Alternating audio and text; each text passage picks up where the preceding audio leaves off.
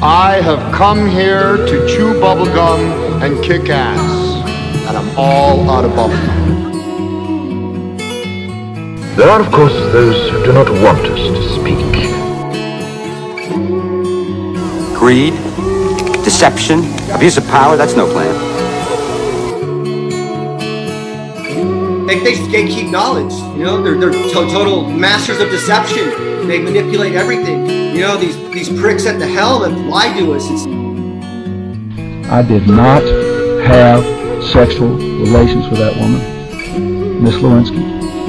I never told anybody to lie, not a single time, never. These allegations are false, and I need to go back to work for the American people. They're setting it up for the Great Deception. Yeah, I mean, it all revolves around the Great Deception. Yeah, right? Bingo. And L.A. and I talked about that. I said, L.A., is this the Great Deception? And he didn't hesitate. He said, absolutely. I never used to question before, and now I question everything. Well, we are opposed around the world by a monolithic and ruthless conspiracy that relies primarily on covert means for expanding its sphere of influence, on infiltration instead of invasion, on subversion instead of elections, on intimidation instead of free choice, on guerrillas by night instead of armies by day. The world needs a wake-up call. We're going to phone it in. And welcome to the Great Deception Podcast. I'm your host, Matt. Thanks for joining me. Tonight, we're going to do a little smorgasbord. I really want to go into the Digital Equity Act that just got enacted, and it was a giant boogeyman in November. And after the dust settles, I'm not sure where I stand, but I want to get the news out to you all as to where it was, because I know we talked about it back in November, and they did have a vote on it and everything like that. But 2024 has just gotten off with an absolute bang. I mean, we're talking, let's go from January 1st on. It's been crazy. So we're going to have a lot of interesting stuff going on in 2024, as the last episode kind of led to, where we talked about, you know, population shifts and things like that. It's going to play a big role in the next year to, you know, 5 years and beyond. But so anybody that wants to, I'm announcing now the Patreon Zoom call. We're going to do that on Friday, January 19th, 9 o'clock Eastern. Any of my patrons want to hop on, usually about an hour, hour and a half. We'll talk about anything. A lot of fun with the people that do decide to join. So anybody that wants to hop on, go to patreon.com/The Great Deception Podcast and sign up. I got a couple different tiers out there, and I may even adjust those this year a little bit. And we'll see where it goes. But we had a lot of fun with those last year, and I want to keep them going. So Friday the 19th, we'll see you all there. So let's get to the madness. Okay, it's just been one of those years where you start off and you're like, holy shit, we're gonna start with this. And so we're gonna look at January 1st, what happens. Massive earthquake in Japan, right? You have this, I believe it was a 7.5 earthquake, and killed like 98 people, over 200 missing, 500 injured. Just another, you know, it seems like almost an annual thing in the Pacific and the Indian Ocean, with these massive tsunamis right around the holidays. You know, you've seen a couple of them throughout history. You know, there was that massive one on Christmas a couple years back, probably about a decade now. And I mean, it's just unfortunate that these quote unquote natural disasters,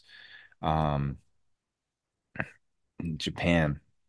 We feel for you guys. Next up, we had Iran. Okay.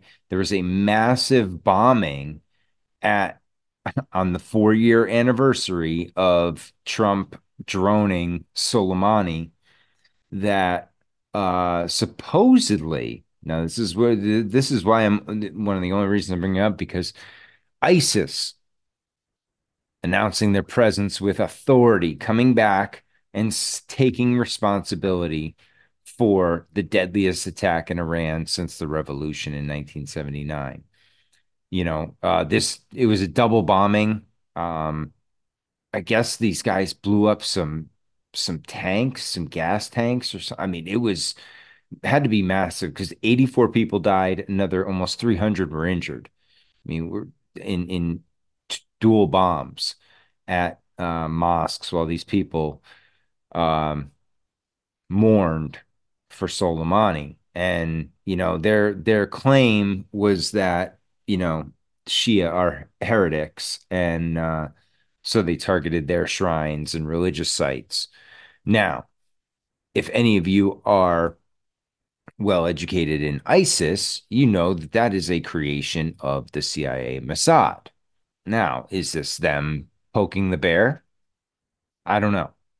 Doing it via a third party, as we always love to do. You see it through in Ukraine. You see it in Israel. You're seeing it all over. If we're not, you know, we're donating funds or, you know, peacekeepers. It's nonsense. It's a third party way to get involved. And this is one to keep an eye on, because, you know, depending on how the election goes, this Iran could be a real hot button, because you're going to see Ukraine is done. It's over with. Russia's, you know, it's just going to continue being a meat grinder, and eventually, you know, it's done. They run out of funds. They have no support from the West. They're done. They're just, you know, they've done all this for what?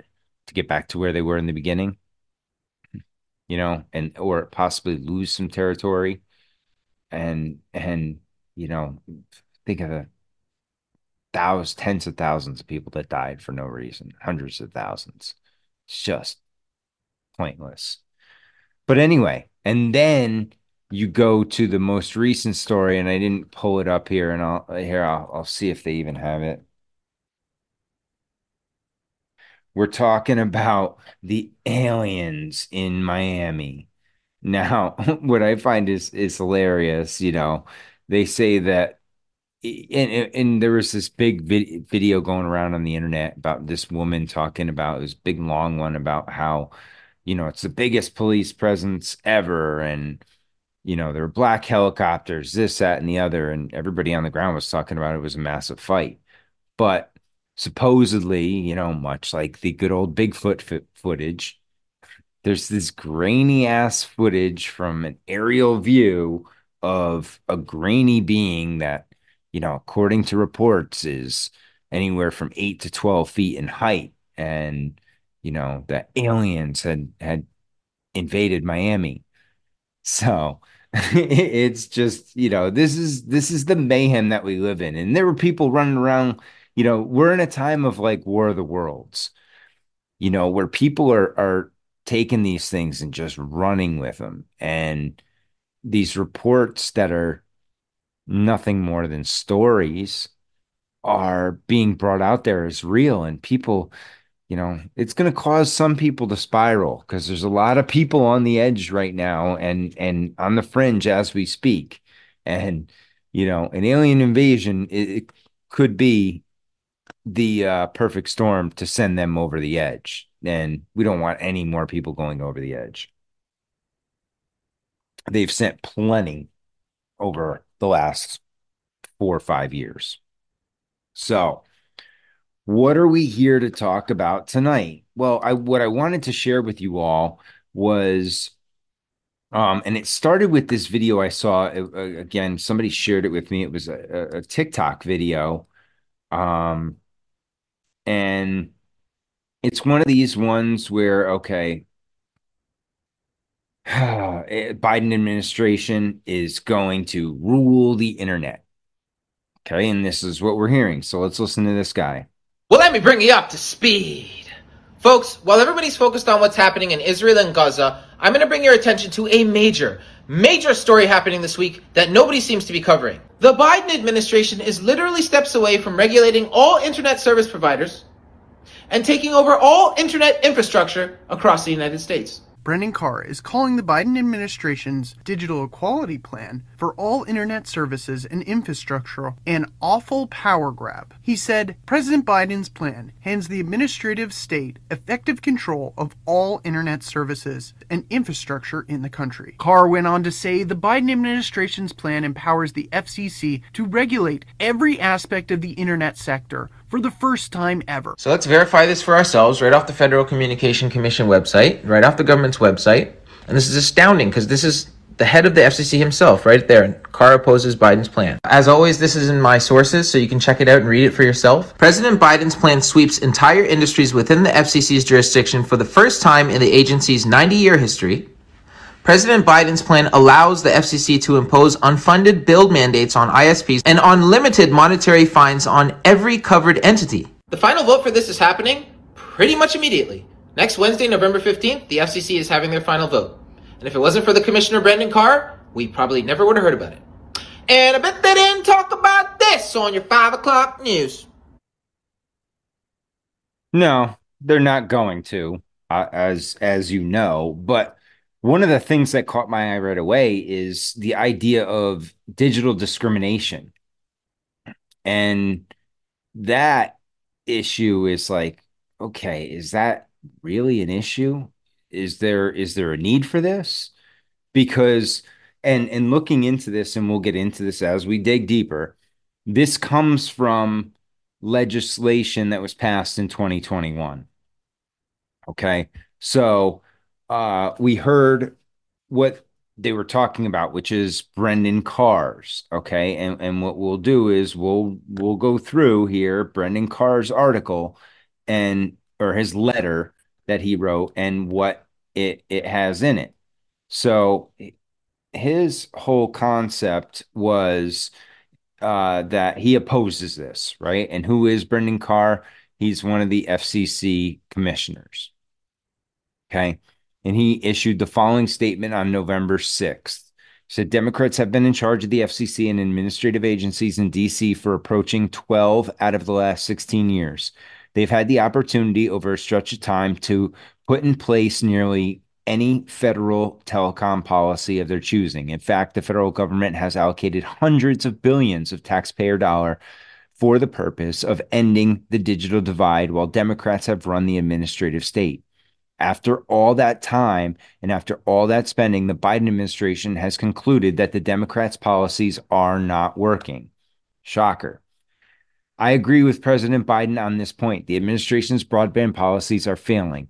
The costs of building internet infrastructure in this country have skyrocketed thanks to Biden administration's inflationary policies. The administration has no plan for filling a now empty spectrum pipeline, one that is vital to America's economy and geopolitical leadership.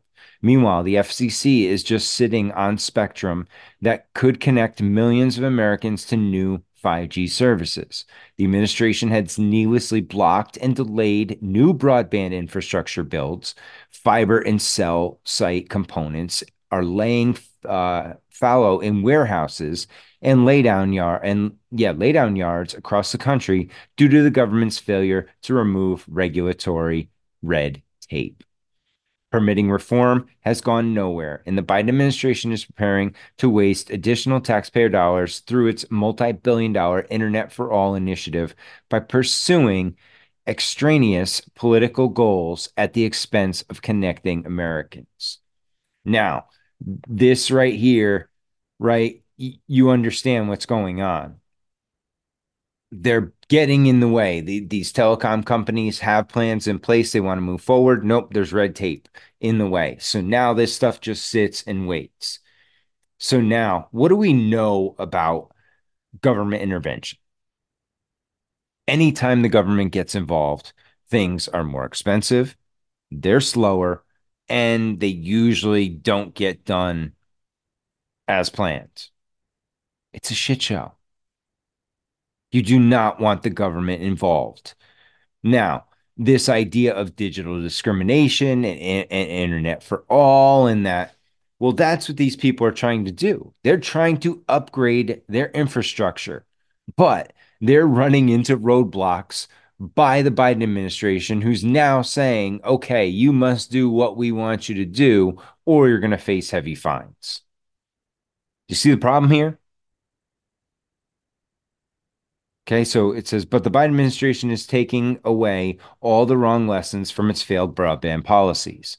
Rather than righting the ship, the Biden administration is going hard left. It is now blaming the private sector and free market capitalism itself for the administration's own policy shortfalls. The problem, the administration has apparently concluded, is that the FCC has never gone full command and control when it comes to regulating the internet.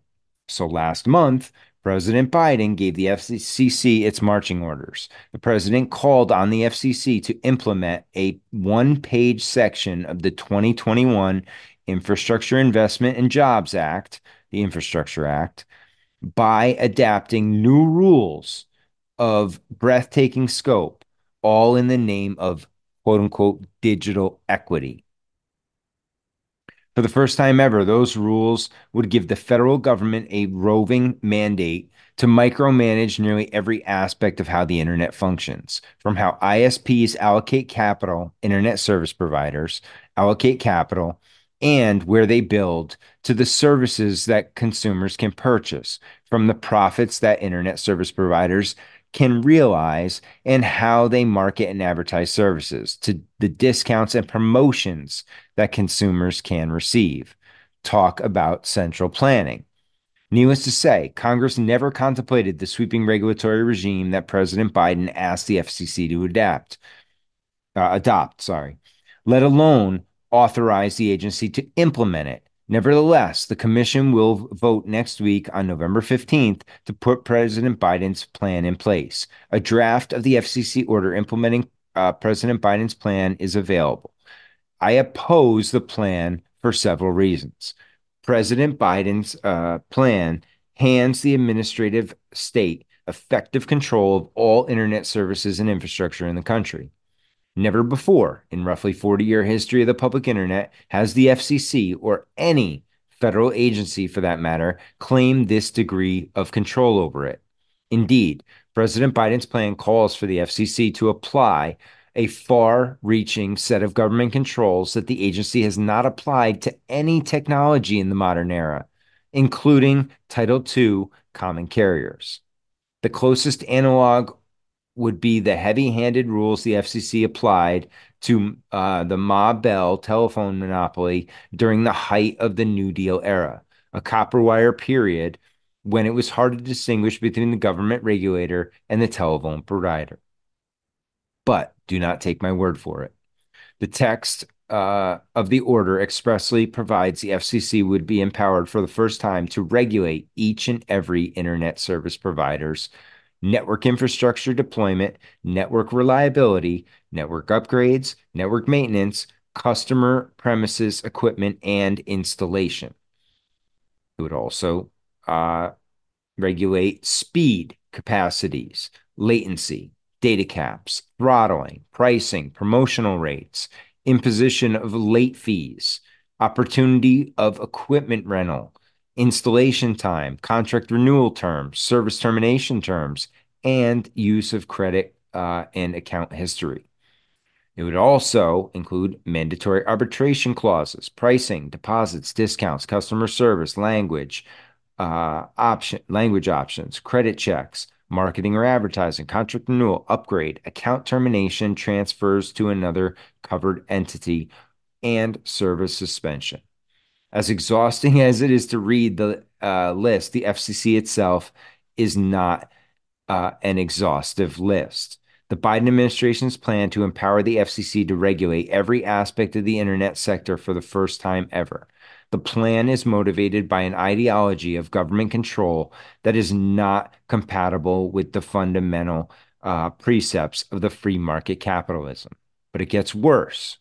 The FCC reserves the right under this plan to regulate both actions and omissions, whether recurring or a single instance. In other words, if you take any action, you might be liable. And if you do nothing, you might be liable. There is no path to complying with this standardless regime.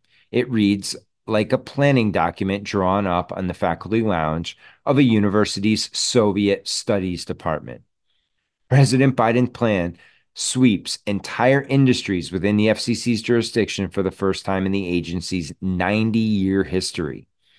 It would be one thing if the FCC cabined its intrusive new regime for internet service providers or even businesses within the communications sector. It does not. The draft FCC order says that we are not explicitly tasked with regulating entities outside the communications industry. A rare moment of regulatory humility. But then it goes on to say that the FCC will do so in this case nonetheless.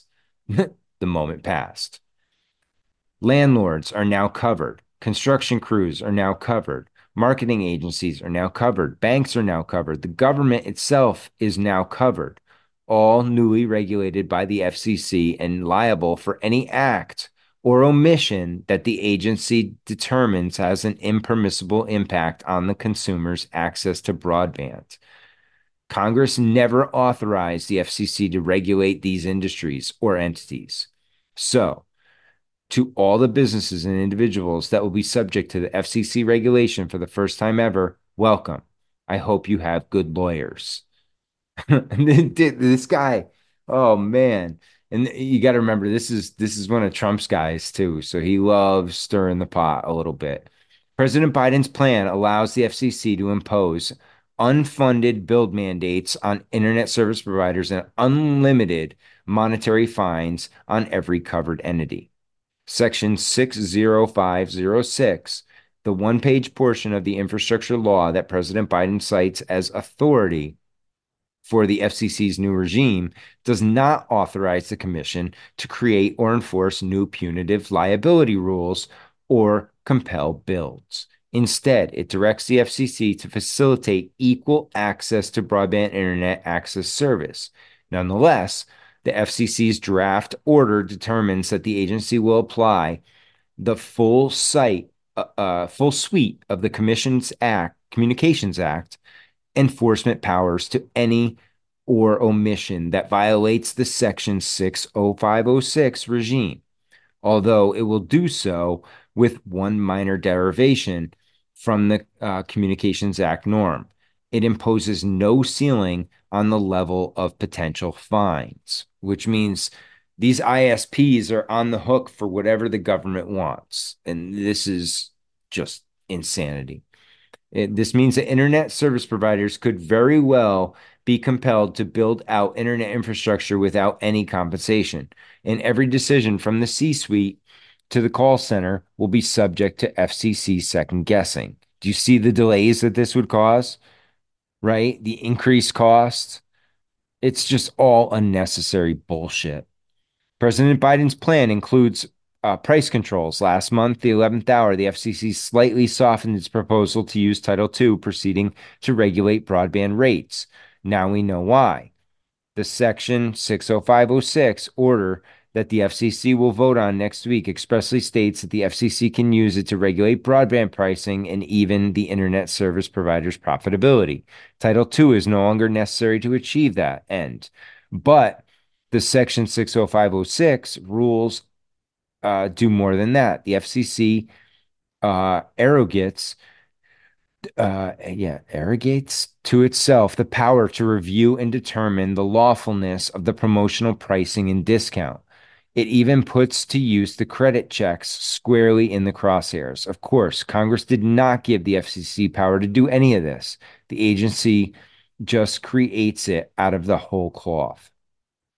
President Biden's plan adopts an expansive and disfavored theory of liability that Congress neither directed nor authorized the FCC to adopt. Section 60506 of the Infrastructure Act speaks in brief and straightforward terms. It states that it is the policy of the United States that insofar as technically and economically feasible, subscribers should benefit from equal access to broadband. It then directs the FCC to adopt rules that facilitate equal access to broadband, again, to an extent technically and economically feasible, and to prevent and eliminate digital discrimination based on income level, race, ethnicity, color, religion, or national origin. After nearly 2 years and several rounds of comments, the FCC's draft order concludes that, quote unquote, there is little or no evidence in the agency's record to even indicate that there has been any intentional discrimination in the broadband market within the meaning of the statute. And that's what's, I brought up earlier. Like, where is this coming from? Who are these people that are being discriminated against? Now, is it a total and utter racket the way these companies charge for wireless service? Yeah, it's fucking insane. They are just, bending you over for your internet service because they know you need it.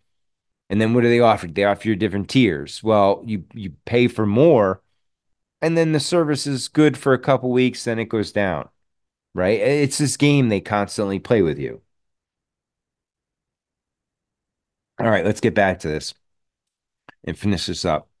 But instead of proceeding with the forward-looking rules on the basis, the FCC, at President Biden's direction, reads an expansive and disfavored theory of liability into law that exists nowhere in the statutory text.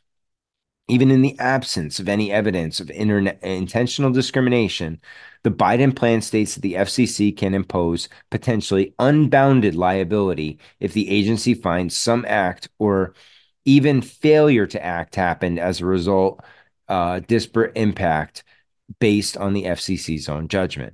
Reading this theory of liability into law conflicts with the Supreme Court's civil rights precedent. The FCC should not adopt it. In the end, the FCC could have adopted rules that lawfully and faithfully implemented Congress's decision in the Infrastructure Act. The FCC could have taken concrete steps that would have extended high-speed internet services to more Americans. In fact, the FCC cites a few such actions in its draft order that were raised in the record, including eliminating government-imposed barriers and regulatory red tape that have been slowing down broadband builds. But instead of going that route, the FCC opts for the ideological approach instead.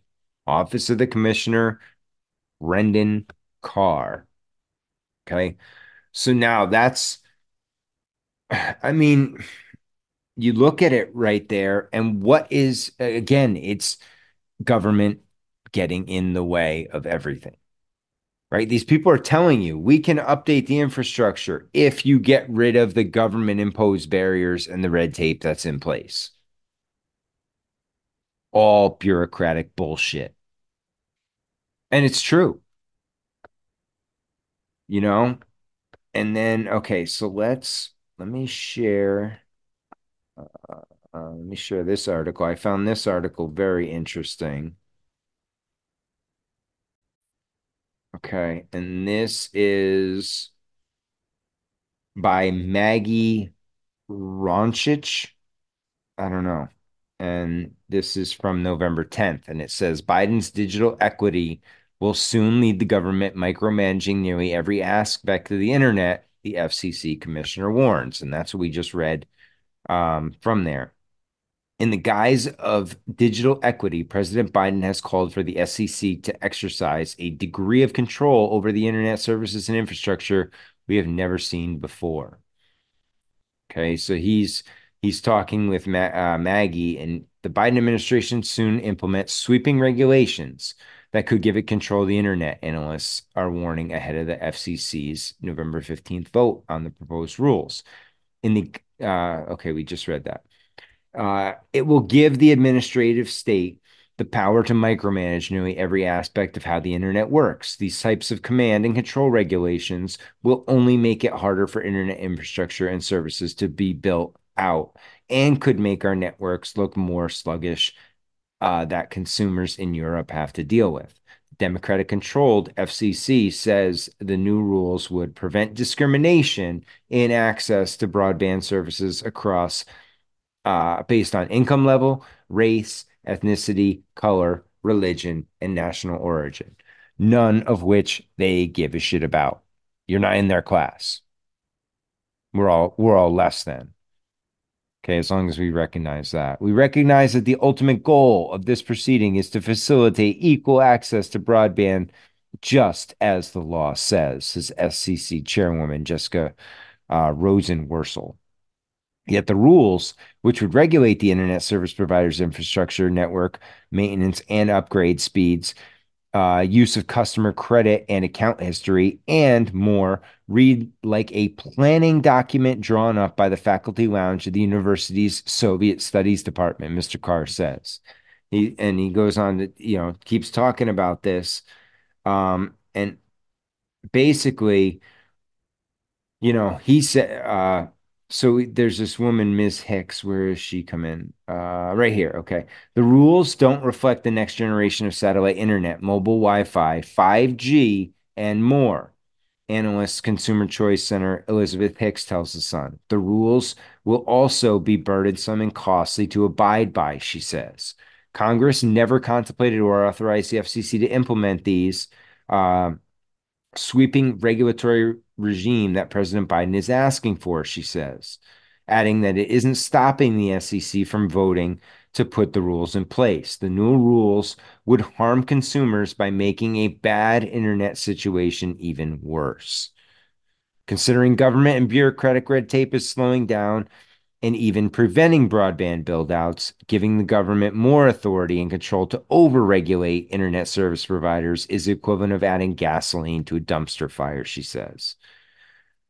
The Biden administration should instead be eliminating government barriers that slow down internet service by creating more competitive and free markets, she says.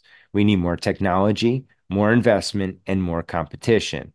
But that will come from the bottom up and from innovators, rather than Washington, D.C., Mrs. Hicks said. The FCC representatives did not return a request from The Sun for comment. Well, Mrs. Hicks, I said, I hope you have security, ma'am, because you are speaking nothing but the truth, right? And what we're seeing here is that it's just bureaucratic bullshit that gets in the way, right? Now, I want to play this clip from Glenn Beck because I find it very interesting, very fear porny, and Glenn's good at doing that. That's kind of his MO. Every now and then he's on the mark, but a lot of times he's just very dramatic. He's a, kind of an Alex Jones type at times, but let's listen to Glenn Beck here. The Biden administration has just put forward a plan for digital equity, and it is a plan for all internet services and all infrastructure. According to FCC Commissioner Carr, President Biden's plan hands the administrative state effective control of all internet services and infrastructure in the country. Never before in the roughly 40-year history of the public internet has the FCC, or any federal agency for that matter, claimed this degree of control over it. The plan calls for the FCC to apply a far-reaching set of government controls that the agency has not applied to any technology in the modern era. You got that? This has never been done before. No communication devices have ever had this kind of control suggested by the government, let alone applied. He went on and said, Congress never contemplated the sweeping regulatory regime that President Biden asked the FCC to adopt, let alone authorize the agency to implement it. Here's what's happening. As with everything else the Biden administration is doing, his broadband policies are failing. And the building of internet infrastructure in this country, the price of it has gone through the roof. FCC wants new 5G broadband services, but it's all needlessly been blocked and delayed by new broadband infrastructure regulatory red tape. So the government is blocking the private sector from doing it, and then using that to say, see, we need to take complete control.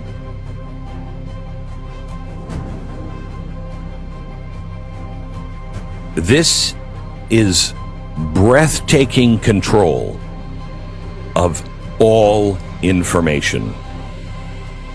The rules, the rules that are suggested and are going to be voted on, quick, hurry, next week. The federal government has a roving mandate to micromanage nearly every aspect of how the internet functions, from how internet service providers allocate capital, where they build, to the services that consumers can purchase, from the profits that ISPs can realize, and how they market and advertise services, to the discounts and promotions that consumers can receive.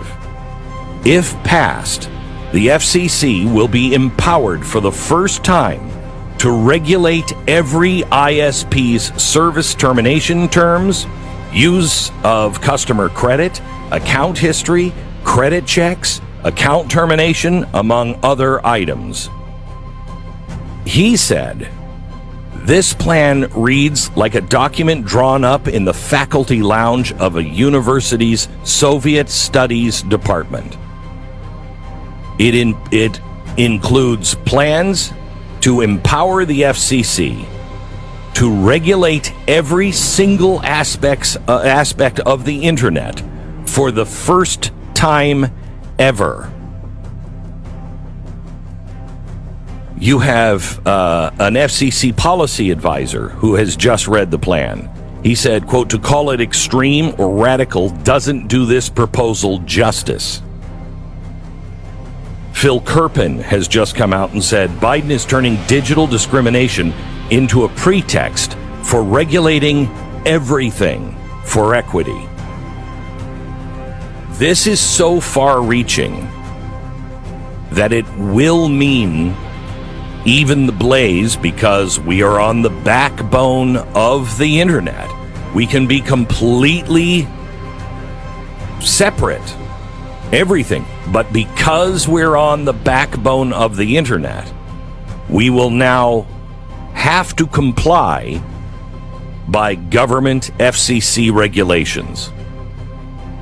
I have done broadcast under FCC regulations for 48 years. I know what FCC regulations are like. I also started before Reagan, I think it was before Reagan, deregulated the radio waves and television waves. I will tell you that those regulations today would put this show out of business. I could not do what I do today if they just went back to the regulations that were in the FCC back in the 40s and 60s and 80s. I'll have more on this. This just came to my attention. I'll have more on this, but this is a very big deal. So there we have it. That is Mr. Glenn Beck and, you know, a little bit of his fear porn. You know, it's tough because some of what he's saying is legitimate, right? He does have some good points, and he's coming off of what Commissioner Carr said in a lot of the things and the red flags that are coming up from that. But a few of the things, the one thing that he says is regulating everything for equity. Now, that's the Biden strategy. And that's, again, when we're doing this stuff in the name of equity and diversity and inclusion, it's never for the right reasons. And again, we go back to Biden's famous slip from last episode. What's it tied to? I'm going to keep saying it over and over again. It's either political gain or profits. That's what all of these acts, laws, all this stuff doesn't have to do with our safety. Come on. It doesn't have to do for our benefit. It's a way for them to keep feeding the beast and siphon more money out of us. Okay. Now, when we look at what he talked about, that when he was on the internet backbone, everybody's on the internet backbone, right? Everyone's part of the internet. So everyone in that rationale is subject to this. And what he harps on is back, in the Reagan administration, which we're going back 30 years at this point. And he's saying that he has worked for the FCC, and we're going to have to comply with FCC regulations. And then he brings the 40s, the 60s, and the 80s FCC. There's no way.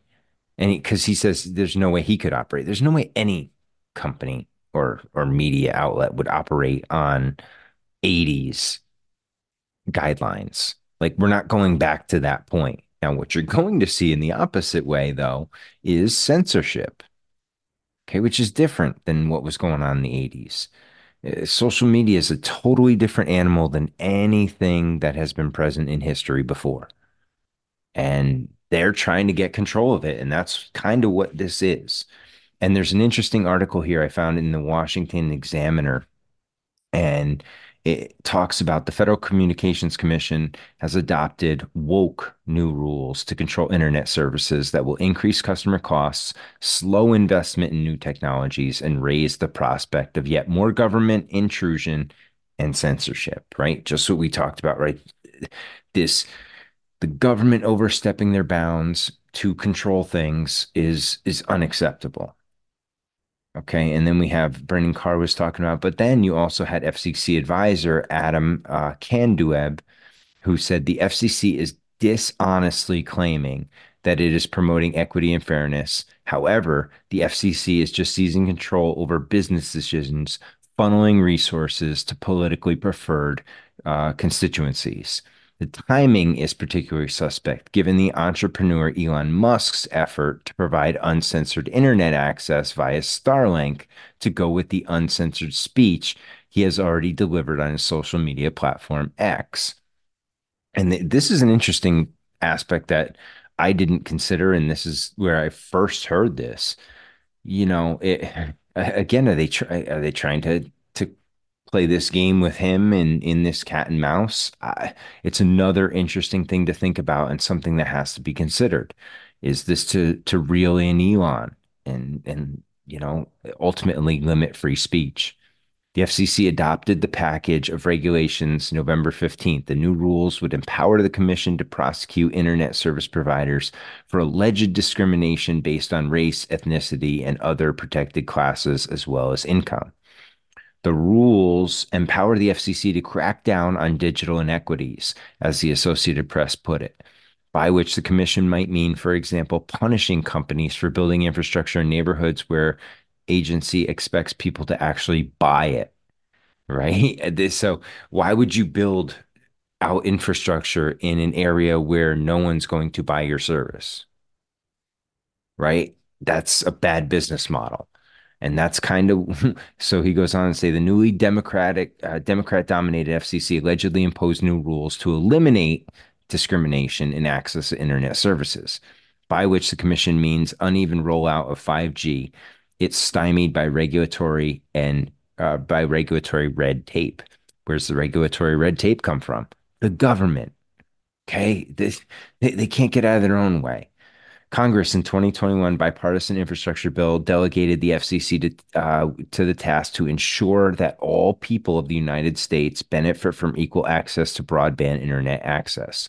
In fact, the agency found no evidence of intentional discrimination. Did you hear that? Right? So although we're going to protect from it, The agency found no evidence of intentional discrimination. But the leftists on the FCC used Congress's delegation as an excuse to force equity and diversity mandates ranging from controls over discounts, language options, and credit checks to marketing and advertising. These are the things that they can impact based on this newfound power. What is the goal? Essentially, to reinstate so-called net neutrality. We've heard that before. Rules that dictate how internet service providers treat traffic and use those rules to ram through a federal takeover of Americans' access to the internet. Beyond risking a dramatic expansion of federal control of the internet, the rules are likely to raise costs and slow service, obviously, the exact opposite of the stated intent. And the rules could radically expand government intrusion in the economy by characterizing a business that pursues more affluent customers as engaging in a form of discrimination. So if your business goes after people who are going to buy your services and not people who you know won't buy your services, that could be discrimination in this nonsense. Again, it's all gray. They create these gray areas where they can reel you into their, not only their Babylonian money magic system, but their Babylonian court system, their legal system. That's their maritime legal system. Okay. It's all dark arts. Okay. So at the cost, as for costs, the rules will push companies to waste money building services that customers don't want to avoid charges of discrimination. This effectively would pass the costs on to actual paying customers who would have to foot the bill for building potentially billions of dollars in broadband to nowhere, right? So the people who are using it and paying for it, their costs will go up for them to build in areas that will not pay for it, that will never be used. Okay, this is along the lines of, these are the same stupid ass people who are trying to push us all to electric by 2030, knowing that our grid can't support it. It's just moronic. There's no logic to this whatsoever. And it's going to fail. But, you know, let's get through this first. Indeed, given, we know how that turns out, then Donald Trump's repeal of the similar net neutrality rules, the repeal actually lowered prices and raised speeds. This new rule puts all that at risk, piling more costs on families who are already suffering under inflation. What else is new? Indeed, given the companies themselves have limited capital budgets, they will now have to spread over non-buying customers. Companies are likely to degrade service across the network. This will force not only higher costs, but slower speeds, right? So you're going to pay more for less. This is the new system, right? This is shrinkflation, where you pay more for a smaller package, right? What used to be 12 ounces for $5.99, for $9.99, now you will get 3 ounces. You know, it's just stupid shit like that. Okay, so the second effect is even more ominous. The risk of radical increase in the federal government's interference across the economy by expanding diversity mandates to include income and wealth, right? This is because any product with a price automatically discriminates by income. The car maker Ferrari, for example, disproportionately sells to rich people, not because it doesn't like poor people, but because poor people can't afford its cars. So you see the problem that this could create here, right? Because you outprice a certain group, that could be now just considered discrimination. And the DEI police will go after you, and the government will fine you. And it's just a way to milk us even more. As we regard the very concept of the price as implicit discrimination that requires a government solution, if so, we would need a ministry of prices and a ministry of incomes to ensure the proletariat are all equally chained. As incompetent as the Biden administration has proven to be from inflation to the southern border, to foreign policy, the one thing the president's men and women put their thinking caps on for is capturing power. The collateral damage to both the economy and free speech could be catastrophic. Okay, so he says that this could be a little bit more. And as he said in there, and what we alluded to, was that this did pass. Okay, this passed by a 3-2 vote on November 15th, and it did pass on party lines. The 2 Republicans voted no, the 3 Democratic voted yes. Okay, and this is, you know, Carr, this has a lot of Carr quotes in here, a lot of the stuff we've heard before. And it talks about how the internet service providers can be penalized for discrimination, you know, which is very arbitrary. And it says the FCC on a case will be determined by the FCC on a case-by-case basis and based on what other ISPs have been able to do in the past. So it's like, okay, we're just going to throw this at the wall, see if it sticks, and go with it. So it's nonsense. You know, it's all bullshit. It's just going to lead to higher prices, more delays in service, more delays in repair, slower speeds. And it's just it's the Biden way to do everything. Now, the U.S. Telecom, which is a broadband industry group, made its position on the rules clear on its website post. However well-intentioned, the FCC's draft rules create a regulatory structure that could stifle investment and force providers to divert limited capital away from deployment.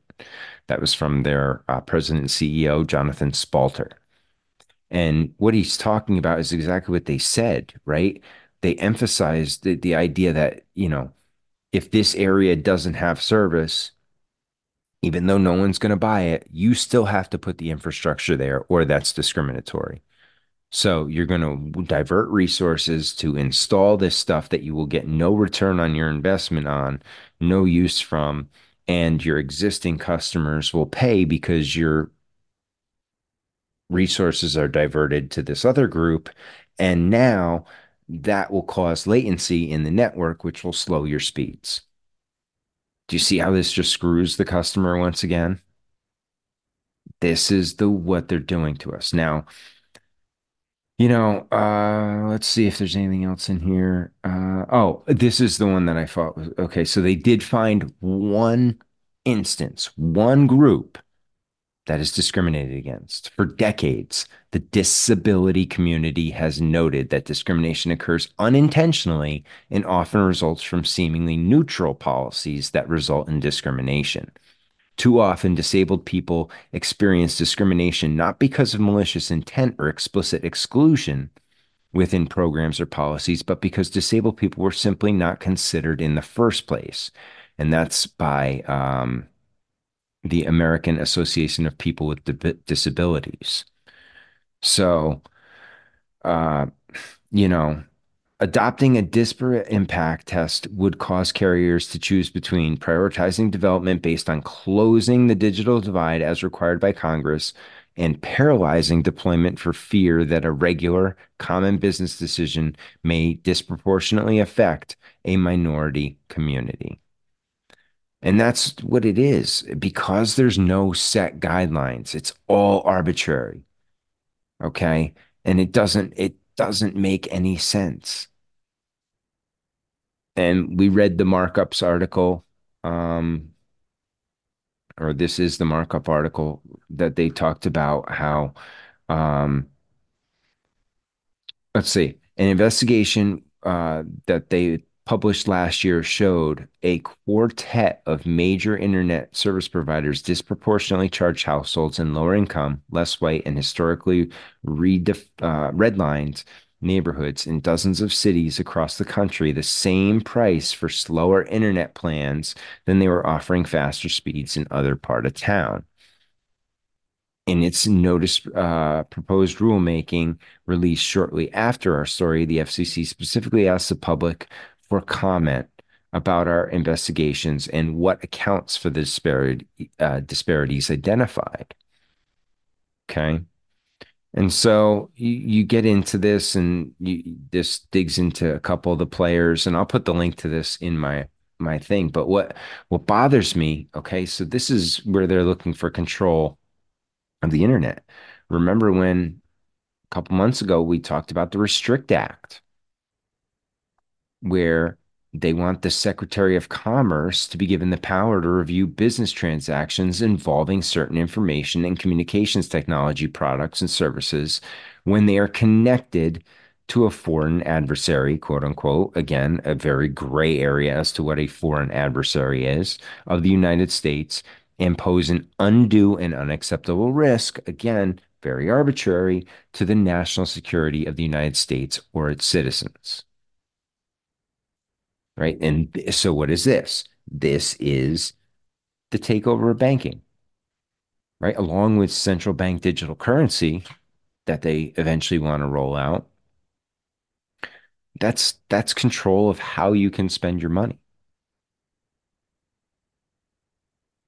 Now, let's take a look over here. Before we close out, I wanted to play this one clip from our favorite dictator in New York, none other than the wonderful Kathy Hochul.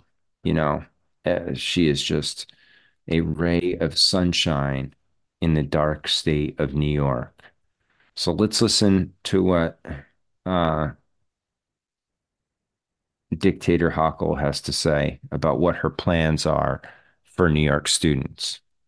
Today I'm directing the Director of Division of Homeland Security and Emergency Services to develop media literacy tools for K-12 in our public schools.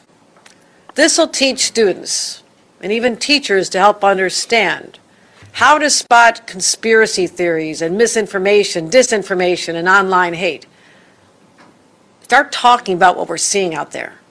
Give the teachers the tools they need to help these conversations in school. And by teaching younger New Yorkers about how to discern between digital fact and digital fiction, we can better inoculate them from hatred and the spread of it, and help prepare them for a very fast-moving and often confusing world. She's going to help you identify conspiracy theories.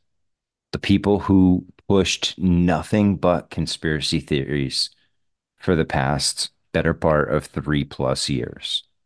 That's who we're going to trust as the trusted resource. And this is where we get into the issue with censorship.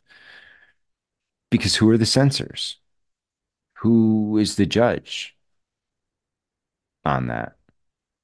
And that's what, and that's why I played this, because this is the education sector. They want to take control of what your children, and they already have it, but they want to tighten that noose a little bit more.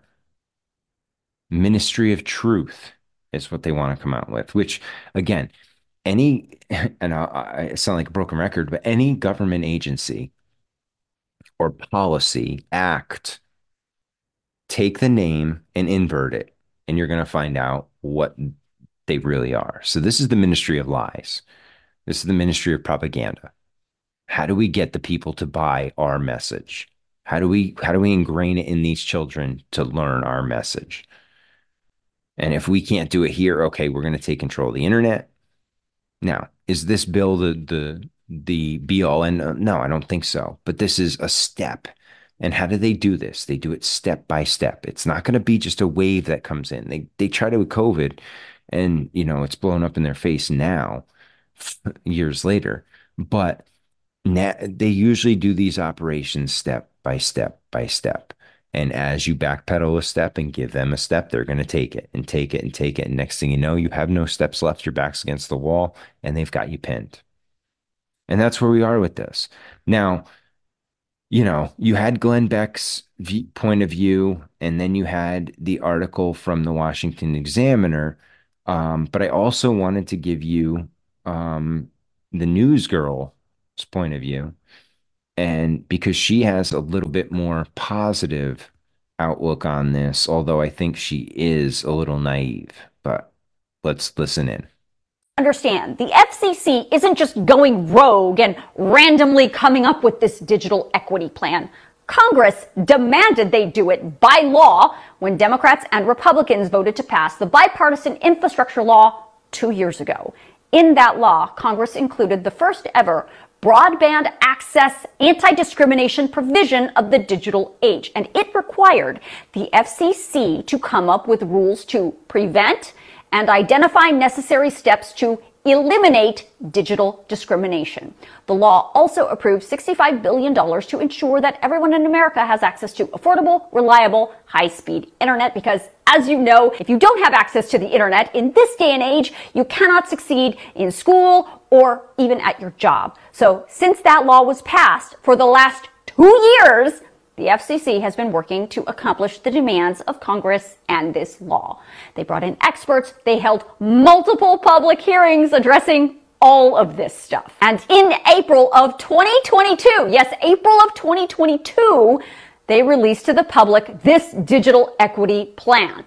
This plan isn't new, but it's stirring up all these issues right now because the FCC just voted to ratify the rules yesterday.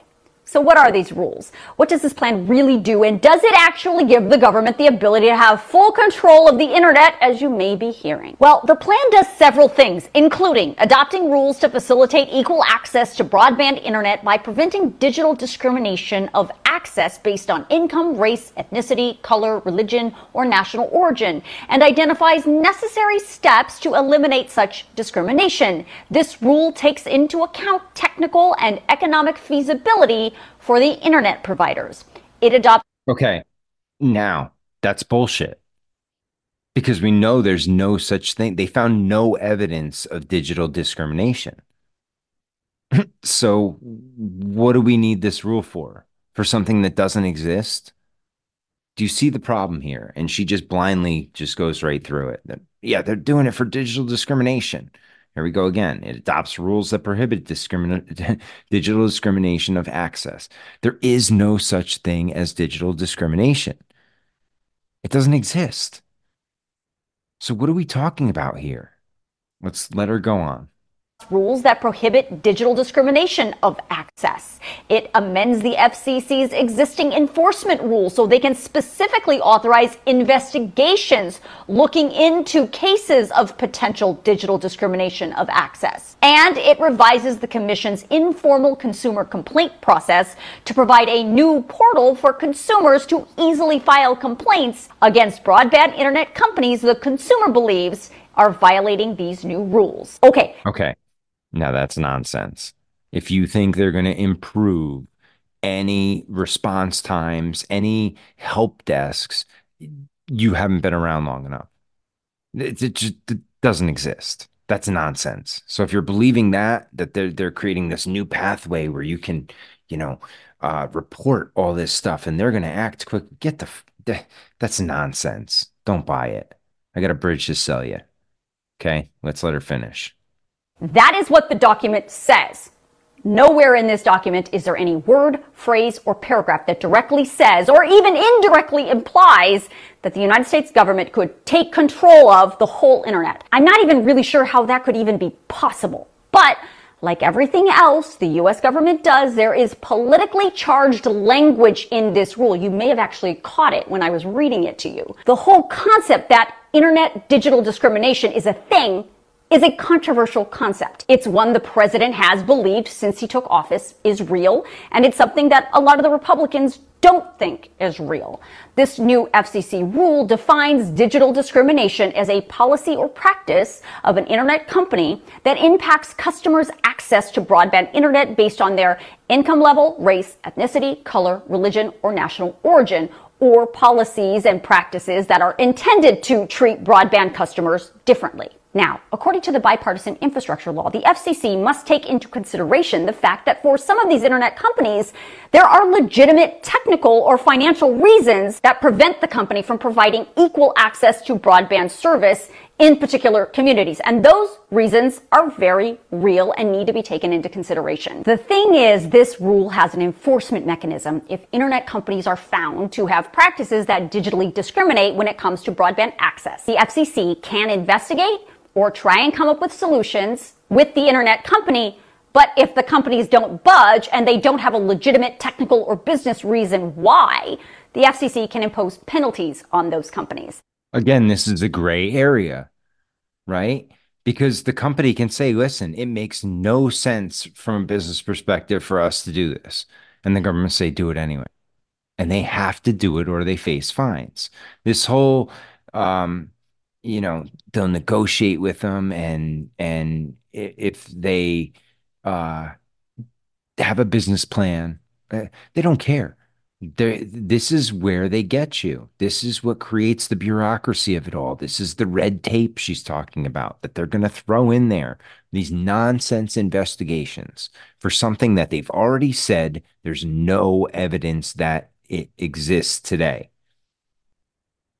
Let's go.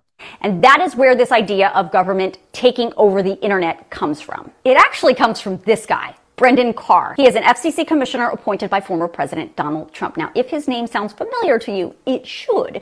We talked a lot about him last year when he was very, very vocal about the FCC banning TikTok. Carr voted against this digital equity plan yesterday, and he wrote a 9-page statement about why. The very first line says, the Biden administration's entire approach to the internet, its broadband agenda, if you will, can be boiled down to one word, control. His statement goes on to say this new FCC rule controls these companies by micromanaging where they should build their broadband infrastructure, how they should market and advertise their services, and he doesn't like the federal programs Congress established to reduce the cost of internet services for low-income families. He says this is not free market capitalism. He says this agenda of expanding access to broadband internet across the country is skyrocketing costs, causing delays, and adding unnecessary red tape to the internet system.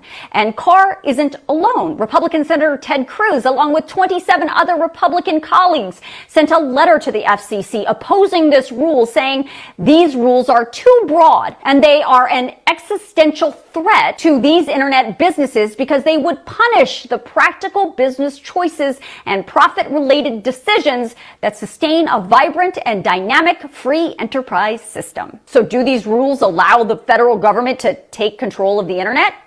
I gave you all the facts. You can decide. Okay. Now, do they take control? Like physical? No. But what do? They add regulations. They add oversight. They add nonsense to the process. This woman obviously believes that government intervention is a good thing. I totally disagree with that. I don't think our government should intervene in stuff like this. I think we should have less, smaller government. This is overreach. This is government overreach at its finest, which she fails to even mention are the costs that are going to go to the consumers, the increased costs that the consumers could get with slower rates, with slower speeds. So worse product, higher costs, and you have no options. These internet service providers in most areas are monopolies. It's take it or leave it. You don't have multiple options, right? Unless you're going to go Starlink and spend thousands of dollars to get the hardware and get it up and going. Okay, and most people don't have that money these days in this economy. We're already scraping together every paycheck to paycheck. What do you want? I mean, internet's expensive as is, as can be already, let alone, you know, what are they going to do after this? And what is this going to cause? Now, what else didn't they mention is the slower investment into new tech. So this could retard the growth of the technology and the expansion of the technology, the innovation of the technology, if they have to spend their capital on areas that they will see no return. It's wasted money. And she did mention, and she kind of poo-pooed and laughed at Carr mentioning the red tape that's involved, the delays. Guys, there's nothing good about government intervention in these programs. Just show me a government program that's successful. Show me one. Because I have yet to see one that truly works, that isn't corrupt, that isn't polluted by the swamp, that doesn't benefit the controllers, the parasites, at our cost, at our expense. I'll leave that with you there, because it just scares me. You know, it doesn't, that scares me, but whenever I hear this, I cringe, because I'm like, okay, here they come again. Here comes the government one more time to step in and intervene. And that never favors us. And that's really what my fear with this is, in a sense. Now, before we get out of here, one, how does this kind of trickle down? Well, I'll show you here, T-Mobile. Okay, they changed their terms of service. So I found this little clip here. It says T-Mobile has quietly updated their terms of service to include fines for content they don't agree with. Beginning January 1st, 2024, they will be fining users who commit perceived violations on their bandwidth. Who knew in America that phone providers would now be policing the content of your text messages to fine you? So what they've created is what they call SHAFT, which literally they will give you. It's an acronym for sex, hate, alcohol, firearms, and tobacco. It outlines the category of text messages specifically regulated due to moral and legal issues, and is monitored and enforced by the Cellular Telephone Industries Association and the mobile carriers, who gets to determine what is and isn't hateful. Again, it's this gray area. And who gets to decide that? That's a very powerful position to be in. Will political text messages be censored now and going into 2024? We're in 2024. Will they? I think there's, that's another thing you have to look at. Look at what they've done to try and silence Trump, right? They've weaponized the government and weaponized all of the government's institutions against him. The FBI went after him with Russiagate and that nonsense. Okay, they impeached him twice, or tried to, then he leaves, they create a phony pandemic. He responds poorly to it. They have some election shenanigans that go on. And then even after he's out of office, when he tries to run again, first it starts with some civil lawsuits. Then the federal lawsuits start coming out. And none of them stick, because they're all bullshit. It just shows you how desperate they are for control. And anything they can't control, they want to eliminate. And that's all I see Trump as. He's a nuisance to them. He's just a pain in their ass, and they just don't want to deal with him anymore. It's not that he's going to, make life better for you or me. But when we look at their terms of service, they say beginning January 1st, 2024, T-Mobile is instituting 3 new fees for non-compliant traffic that result in severity zero violation. A SEV zero represents the most harmful violation to consumers and is the highest level of escalation with which the carrier will engage with bandwidth. This applies across all products, whether it's SMS or MMS, short code, toll-free, or 10 DLC that traverse T-Mobile's network. So you have the tier 1 fines, which is for phishing, smishing, or social engineering, which is $2,000. You have the tier 2 fines, which is $1,000 for illegal content. Included content must be legal in all 50 states and federally. Illegal content includes, but is not limited to, cannabis, marijuana, CBD, illegal prescriptions, and solicitation. So if you're texting pictures of the bud you picked up to someone in a non-legal state, or it doesn't even matter, if it's not legal in all 50 states, you can be fined $1,000. Tier 3, $500 for all other violations, including but not limited to SHAFT, which we just talked about. Sex, hate, alcohol, firearms, and tobacco. Okay? It's crazy to think that these people are willing to just keep tightening that noose on us, and we just gladly kind of accept it. And yeah, it is what it is. You know, it's not good, folks. It's something we really have to look at and start considering and push back eventually, because this is nonsense. The fact that if I'm in Massachusetts and I get a buddy out and he asks me what kind of bud I picked up, and I take a picture and send it to him, text it to him, of some bud I just picked up at the legal dispensary, that I could be fined $1,000 by T-Mobile because weed's not legal in Texas? Get the fuck out. This makes no sense, guys. It's just, again, unnecessary overreach, unnecessary censorship, just looking to milk us for every penny at a time when pennies are meaningless and we don't have many of them as is. And that's why I call them the parasite class, because they just leech off us. If it's not our assets and our Babylonian money magic, you know. And again, hey, anybody interested, check out that ORP, Operation Red Pill episode on Babylonian money magic from this past Wednesday here.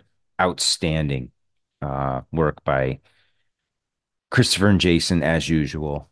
But yeah, they really break down the system. And I also just put out on my Patreon page the 1934 movie, The House of Rothschilds, which is a very interesting watch. And it's, you know, basically a self-funded documentary on the Rothschilds' banking takeover of, you know, England and then kind of the world with central banking. But yeah, you're starting to see more and more of it.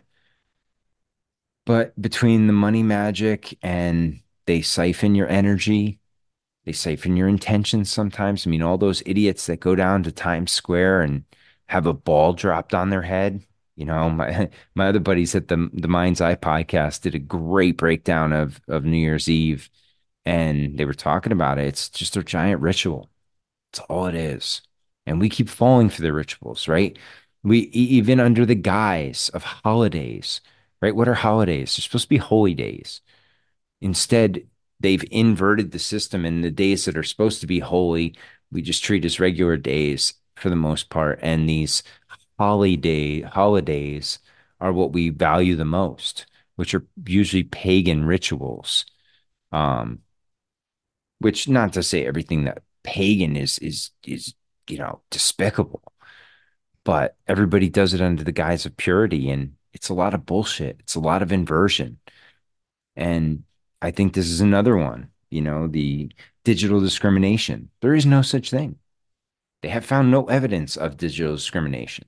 So what are we talking about? Why does the government need to step in? That's where you should, you know, your spidey senses should go off and say, well, if it doesn't exist, why do we need the government? Why do they need to get their tentacles in another thing? Why do they need to regulate something that doesn't exist? It's just, you know, along with what we talked about, you know, this whole demographics is destiny and the migration issue we're having right now, immigration, where they're just letting anybody and everybody in, tens of thousands of people at a clip.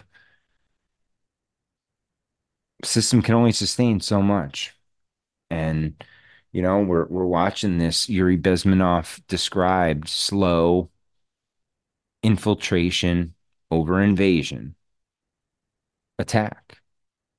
And it's very interesting, because I just saw recently that, and I haven't had a chance to really dig into it yet, but allegedly 60% of the Act Blue funds that were raised came from China. Act Blue is a Democratic organization, fundraiser type thing. 60% of their millions of dollars they raised were from China. Does that interest anybody? You know, we're not going to, this country isn't going to go down in a physical war. It's going to be suffocated slowly. You know, we're in like a crocodile roll right now. How long can you keep rolling before you run out of oxygen? And that's kind of the way I see the United States right now. And the corporation is, it's limping along. You know, it's not in the best of shape. It's being exposed. All its cracks are being, you know, put a lot of pressure on. And eventually the system's going to burst. But that's enough on this. The digital discrimination, I'll put some links, some of these articles in there. But do your own research, folks. Check it out. It's not good. It's not for us. We need to push back on anything like this. So, hey, if you want to support the show, patreon.com/The Great Deception Podcast. Like I said, January 19th, it's a Friday. We will have our patron-only Zoom call. So all my patrons, we will, anybody that wants to meet up, usually 9 o'clock Eastern. We usually go for an hour or two. Depending on the group, sometimes a little more, sometimes a little less. And it's usually a lot of fun. And then in addition, like I said, I just put the House of Rothschild movie up there. I'm putting some more videos on the page. I did put the Lost History of Flat Earth. All those parts are up there. I've got, you know, 60 to 70 old books up there, and I'm going to be adding more. I just got one called, actually, what's it called? 100 Proofs That the Earth is Flat, or the 100 Proofs That the Earth is Not a Globe. So I'll put that out there for you all to read. But go over to Patreon, Great Deception Podcast. Or, guys, if you can't donate money, and I understand that, times are tough. I mean, I'm single dad trying to, you know, right now rent a house and keep things afloat, and it's not easy. You feel it every time you go to the grocery store, the gas station, anywhere, you know, heaven forbid something goes wrong on your car. It's just, it's tough time. So I understand if you can't donate, but so if you could leave a review on Spotify, you can leave, reviews as well as Apple. And how that helps is that the more reviews you get, the more positive feedback when someone searches an episode.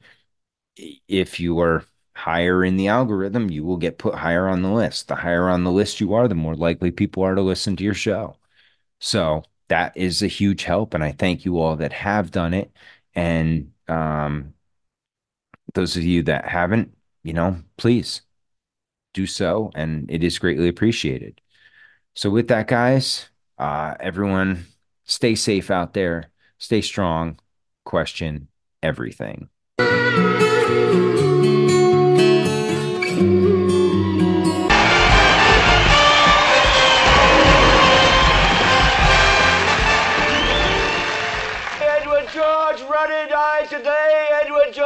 Was the chairman of the board of the Union Broadcasting Systems, and he died at 11 o'clock this morning of a heart condition, and woe is us. We're in a lot of trouble. So, a rich little man with white hair died. What has that got to do with the price of rice, right? And why is that woe to us? Because you people and 62 million other Americans are listening to me right now, because less than 3% of you people read books, because less than 15% of you read newspapers, because the only truth you know is what you get over this tube. Right now, there is a whole, an entire generation that never knew anything that didn't come out of this tube. This tube is the gospel, the ultimate revelation. This tube can make or break presidents, popes, Prime Minister says this tube is the most awesome goddamn force in the whole godless world. And woe is us if it ever falls into the hands of the wrong people. And that's why woe is us that Edward George Ruddy died. Because this company is now in the hands of CCA, the Communication Corporation of America. There's a new chairman of the board, a man called Frank Hackett, sitting in Mr. Ruddy's office on the 20th floor. And when the 12th largest company in the world controls the most awesome goddamn propaganda force in the whole godless world, who knows what shit will be peddled for truth on this network. So you listen to me. Listen to me. Television is not the truth. Television is a goddamn amusement park. Television is a circus, a carnival, a traveling troupe of acrobats, storytellers, dancers, singers, jugglers, sideshow freaks, lion tamers, and football players. We're in the boredom-killing business. So if you want the truth, go to God. Go to your gurus. Go to yourselves, because that's the only place you're ever going to find any real truth. But man, you're never going to get any truth from us. We'll tell you anything you want to hear. We lie like hell. We'll tell you that Kojak always gets the killer and that nobody ever gets cancer in Archie Bunker's house. And no matter how much trouble the hero is in, don't worry, just look at your watch. At the end of the hour, he's going to win. We'll tell you any shit you want to hear. We deal in illusions, man. None of it is true. But you people sit there day after day, night after night, all ages, colors, creeds. We're all you know. You're beginning to believe the illusions we're spinning here. You're beginning to think that the tube is reality and that your own lives are unreal. You do whatever the tube tells you. You dress like the tube. You eat like the tube. You raise your children like the tube. You even think like the tube. This is mass madness, you maniacs. In God's name, you people are the real thing. We are the illusion. So turn off your television sets. Turn them off now. Turn them off right now. Turn them off and leave them off. Turn them off right in the middle of the sentence I'm speaking to you now. Turn them off.